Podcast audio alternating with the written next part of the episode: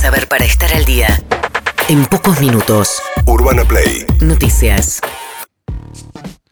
Bueno, siguen las repercusiones, obviamente, por la muerte de Lolo Regueiro y por lo que fue este, el accionar de la policía bonaerense en el partido que no se disputó entre Gimnasia y Esgrima de la Plata y Boca Junior. Sergio Berni, Sergio Berni, el ministro de Seguridad de la provincia de Buenos Aires, decía lo siguiente. Gente que quedó afuera, enardecida porque había pagado la entrada y quería y quería entrar, y un jefe un jefe de seguridad que resolvió de la peor manera eh, una situación que la policía no obviamente no, no buscó no un, un jefe operativo que no resolvió de la mejor manera una situación que provocó lo que veníamos haciendo recién. No tengo ninguna duda a ver no tengo ninguna duda que hay una mala conducción de un operativo policial eso no tengo ninguna duda y obviamente que estamos esperando la investigación eh, oficial de fiscal, pero que van a ser echados de la policía, no tengan ninguna duda. Bueno, ahí lo que, lo que escuchábamos es al ministro Berni, que se mantiene en su posición de la culpa es de la policía. No hay un responsable de la dirigencia política, simplemente la responsabilidad es de la fuerza de seguridad, una fuerza de seguridad que él comanda, pero sin embargo entiende que solamente es responsable este, quien estaba a cargo del operativo. Hay dos policías detenidos, uno de ellos es el que le apuntó y le tiró al, cam al camarógrafo de Teis Sport este, con perdigones de balas de goma. Este, y lo otro que hay es una comunicación interna de la provincia de Buenos Aires a su fuerza de seguridad donde dice que está prohibido el uso de gases lacrimógenos en espectáculos deportivos. El gobernador Axel Kisilov, a quien se le apuntó bastante por mantener a Sergio Berni en el cargo, eh, durante el fin de semana hubo muchos muchas voces, no solo de la oposición, sino también del oficialismo, que le apuntaron a, a Kisilov. Habló, eh, lo hizo este fin de semana en el canal de noticias C5N y dijo lo siguiente. No está, y quiero decirlo con toda la claridad posible, no está eh, acusado ni ni en ningún hecho de corrupción, ni ningún hecho de recaudación, ni en ningún hecho. Eso es clarísimo. Por otro lado, trabaja como un, con, con, muchísima dedicación, para decirlo así. Sí. Duerme en, el, en, la central de policía y sobre esta cuestión en particular y las responsabilidades, de nuevo, eh, una vez que, que tenga los resultados de las investigaciones, tomaré las decisiones que tenga que tomar. Bueno, sí, no se lo está acusando de corrupción a Bernie. No, para nada. ¿no? Ese no es la, discusión, me parece que, no pasa por ese punto. Se lo está acusando de que la fuerza de seguridad que él conduce, no que conduce a otra persona, sino que él conduce políticamente, quien termina definiendo al final del día quiénes son los jefes de las seccionales, ¿sí? quién está a cargo de cada una de las cosas, es Bernie. Entonces, si la responsabilidad llega solamente hasta los uniformados, digo, será un poco complicado que esos uniformados se den vuelta y lo miren a Bernie en este caso el ministro de Seguridad, y este, lo respeten, porque me parece que en algún lugar también sienten que le suelta la mano. Ahora, Kisilov siguió hablando de, del, del, tema este, y hizo referencia a los policías que quedaron detenidos. El ministro inmediatamente acompañó esta decisión, ¿no? De, que fue una directiva de, de apartar a, no solo a quien yo había este, determinado, sino también a otro, a otro oficial más y también a quien le disparó al camarógrafo. Esa fue una decisión del ministro también, ponerse a disposición de la justicia. Dijo inmediatamente que la policía actuó mal, indicó algunas alternativas que de nuevo, repito, es la justicia la que va a tener que, la que, va a tener que decir qué responsabilidades hay también en la cadena de mando. Eh, en mi caso, eh, yo lo que creo es que una vez que lo determine la justicia, yo voy a actuar como tenga que actuar. Claro, Kisilov dice, bueno, la responsabilidad es la cadena de mando, pero entienden que la cadena de mando tiene un límite y ese límite es en los uniformados. ¿Sí? ¿Por qué? Porque el ministro dijo que la policía actuó mal. El encargado de que la policía actúe bien, por lo menos desde el punto de vista político, es Bernie.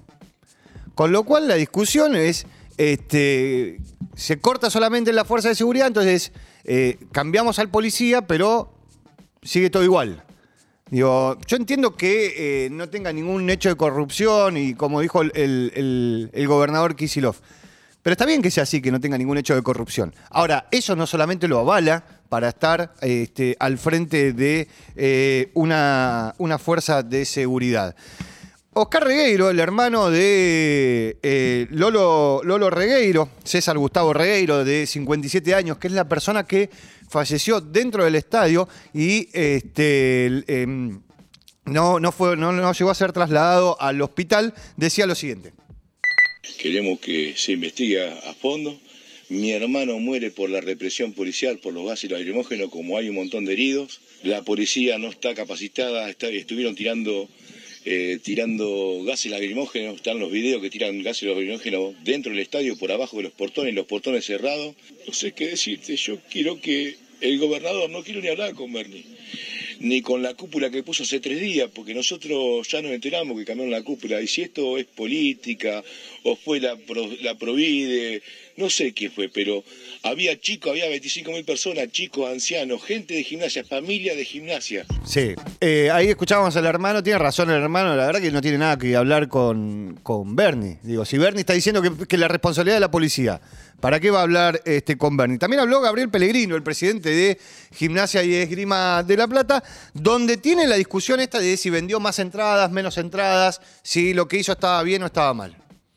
Esperábamos un poco más de, responsables de la seguridad para que expliquen un poquito más qué es lo que les pasó, porque nosotros en este caso podemos dar nuestra versión como dirigentes, como hinchas, socios, participantes del club. Yo como dirigente en este caso me toca estar, pero hace 40 años, 45 años voy a la cancha de chiquito y nunca pasó semejante barbaridad, porque en realidad cuando pasó la gente, la policía dispersó de otra manera. Ayer fue como la peor, las peores épocas de las barras contra barras y que la policía interviniera y tirara a cualquiera. En este caso no había barras, si, si había una sola hincha, o sea, eran hinchas y socios, y en, una- en un caso la mayoría eran socios plateístas, socios que colaboran con el club, que no pudieron entrar. Guido, ahí el presidente de Gimnasia hacía referencia a que la policía actuó como cuando las barras se enfrentaban.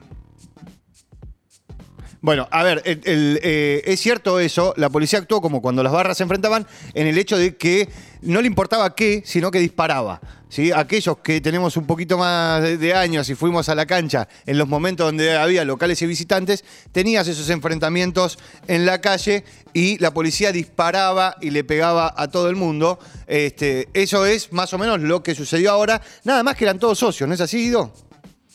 Sí, sí, sí, sucedió eso y fue, este, la verdad que fue bastante, bastante increíble. Yo quiero agregar a propósito de lo que decía este, Pellegrino, esto de la, la, eh, frase que tenían los eh, futbolistas de Gimnasia de Grima La Plata antes de ganarle a, Banfield ayer eh, 2 a 0 en sus camisetas, salieron a la cancha con una camiseta que decía no fueron incidentes, fue represión. Fuerza, pueblo tripero, siempre fuertes, siempre unidos. Esto fue después de incluso eh, que eh, Rey, Rodrigo Rey, el eh, arquero de gimnasia, le hablara al pueblo tripero en la puerta del hotel donde estaba concentrándose gimnasia también dejando este tipo de, frases. La realidad es que el partido se va a reanudar el 19 de octubre, todavía no se sabe ni horario ni qué sede, pero da la impresión, conforme van pasando los días, así como escuchábamos a Pellegrino y escuchábamos antes a Axel Kisilov, que tiene mucho más injerencia la gravedad de la represión policial que probablemente eh, analizar y ver eh, realmente si esto sucedió, la sobreventa del estadio. Mientras tanto, en el gobierno nacional se sigue discutiendo los hechos en Villa Mascardi, que tienen como, tuvieron como corolario este, que una ministra renunciara a su cargo. Horacio Petragala, el secretario de Derechos Humanos, tampoco está muy de acuerdo con el traslado de las mujeres a las cárceles de la provincia de Buenos Aires. Obvio Parece- que entendemos que fue arbitraria el traslado de estas mujeres. Ah, eh, con el Ministerio de Justicia y Derechos Humanos paramos eh, una locura que querían llevar adelante, que era el traslado de mujeres embarazadas con bebés y otras mujeres con bebé a Ezeiza. Eso no lo permitimos porque, digamos, no hay mujeres detenidas con hijos en Ezeiza. La política federal es que esas mujeres eh, que cometieron delitos y que tienen familia o estén en arresto domiciliario. Y la verdad que era una locura hacer eso, pero bueno, la verdad que no compartimos el traslado de, estas mujeres que agravó la situación, ¿no? Creo que. Tendría que haberse llevado algo localmente, Bueno, el secretario de Derechos Humanos de, la Nación contaba que en realidad la decisión de la justicia de la provincia de Río Negro era trasladar a todas las mujeres a la cárcel de Ezeiza, la cárcel de mujeres de Ezeiza, como si no hubiera un lugar este, en la provincia de Río Negro, en la localidad de Bariloche, para eh, detener mujeres y en este caso detener mujeres embarazadas o mujeres con hijos. Elizabeth Gómez Alcorta, la ahora ex ministro de Mujeres, Género y Diversidad, Primero hablaba este, sobre la gravedad que eh, tenía que ver con eh, el rechazo a las escarcelaciones y más tarde presentaba su renuncia.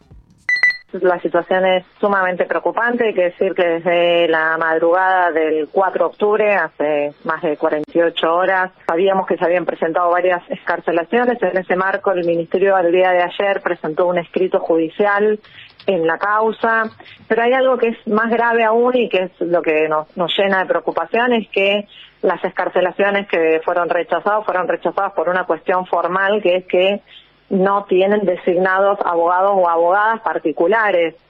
Pero esa falta de designación está vinculada a la incomunicación, ¿entendés? Es como un, círculo perverso. Claro, como no pueden, eh, como los detenidos están incomunicados, no pueden hablar con un abogado privado, básicamente. Entonces quedaron ahí, eso por lo menos lo que dice Elizabeth Gómez Alcorta, que eh, horas más tarde presentaba su renuncia de manera indeclinable al cargo de ministra de Mujeres, Género y Diversidad. El oficialismo están tratando de definir este, quién va a ocupar ese cargo. En la oposición también tienen sus propias internas, también se vive de, eh, una manera este, muy compleja las discusiones entre cada una de las fuerzas que conforman Juntos por el Cambio. Y Gerardo Morales, el gobernador de Jujuy, viene diciendo desde hace mucho tiempo que va a ser el candidato a presidente o que quiere ser el candidato a presidente de esa agrupación. Pero ahora lo dijo de una manera un poco más como altanera, por decirlo de alguna manera. Tiene todo derecho a, a- a pensar y a pretender su segundo tiempo. Yo creo que no, que no sería conveniente para el país. Me parece que él tiene que tener un rol más de, de aconsejar por las experiencias que ha tenido a la hora de gobernar. Él va a ayudar mucho desde ese lugar. Pero como presidente no, ya fue. No, pero bueno, yo no lo voy a jubilar, ¿viste? Él tiene todo derecho a ser candidato. Además, a mí me gustaría que sea candidato, así le gano bien. Este, me gustaría, porque le voy a ganar. Le voy a poner una paliza en las elecciones si es candidato. Morales que se siente súper confiado de que le va a ganar a, Mauricio Macri si va a una interna eh, contra el líder del PRO. Este, un Morales que desde hace tiempo dice que él va a ser el candidato a presidente y si no que un radical va a ser el candidato a presidente. Si no es él, es un radical el candidato a presidente de eh, Juntos por el Cambio. El otro político que anda dando vueltas y que preocupa eh, a, buena parte de Juntos por el Cambio, algunos porque lo quieren adentro, otros porque lo quieren bien lejos, es eh, Javier Milei. Un Javier Milei que estuvo este fin de semana en eh, España, estuvo en Madrid, estuvo en un acto de Vox. Vox es hoy la derecha más derecha de, de España, este, la que está en contra de los inmigrantes, en contra de las minorías, este, En contra. en contra, sí, básicamente en contra. Este, la que cantó en ese acto una canción que hacía referencia al volver al 36, Ah. que es la previa al franquismo, a la dictadura del franquismo. Pero estuvo Milei en eh, España y dijo lo siguiente. Que aquellos países que son más libres crecen el doble que los países reprimidos. Frente a estos números, los zurdos mentirosos, y esto es interesante para que lo tengan en cuenta, donde cada vez que uno les muestra un dato, los van a acusar de qué? De ser violentos, los van a acusar de discurso del odio. Estimados muchachos de la izquierda, dos más dos es cuatro. ¡Cuatro! Ve, igual, a ver, escuchaba ahora, no, no fue tan bueno el discurso, no le prestaron mucha atención en España porque dio una clase de economía, como hace siempre, y los aburrió bastante Y bueno, claro. a los españoles. Así que al final tuvo que este, agarrarse de ese tipo de discurso para que los españoles este, que estaban en ese acto se emocionaran. Acá es más showman, allá fue más académico. Claro, y la verdad que les interesó bastante poco a los españoles Claro. la clase de economía que les dio este, Milei desde ar- arriba del escenario. Urbana Play Noticias.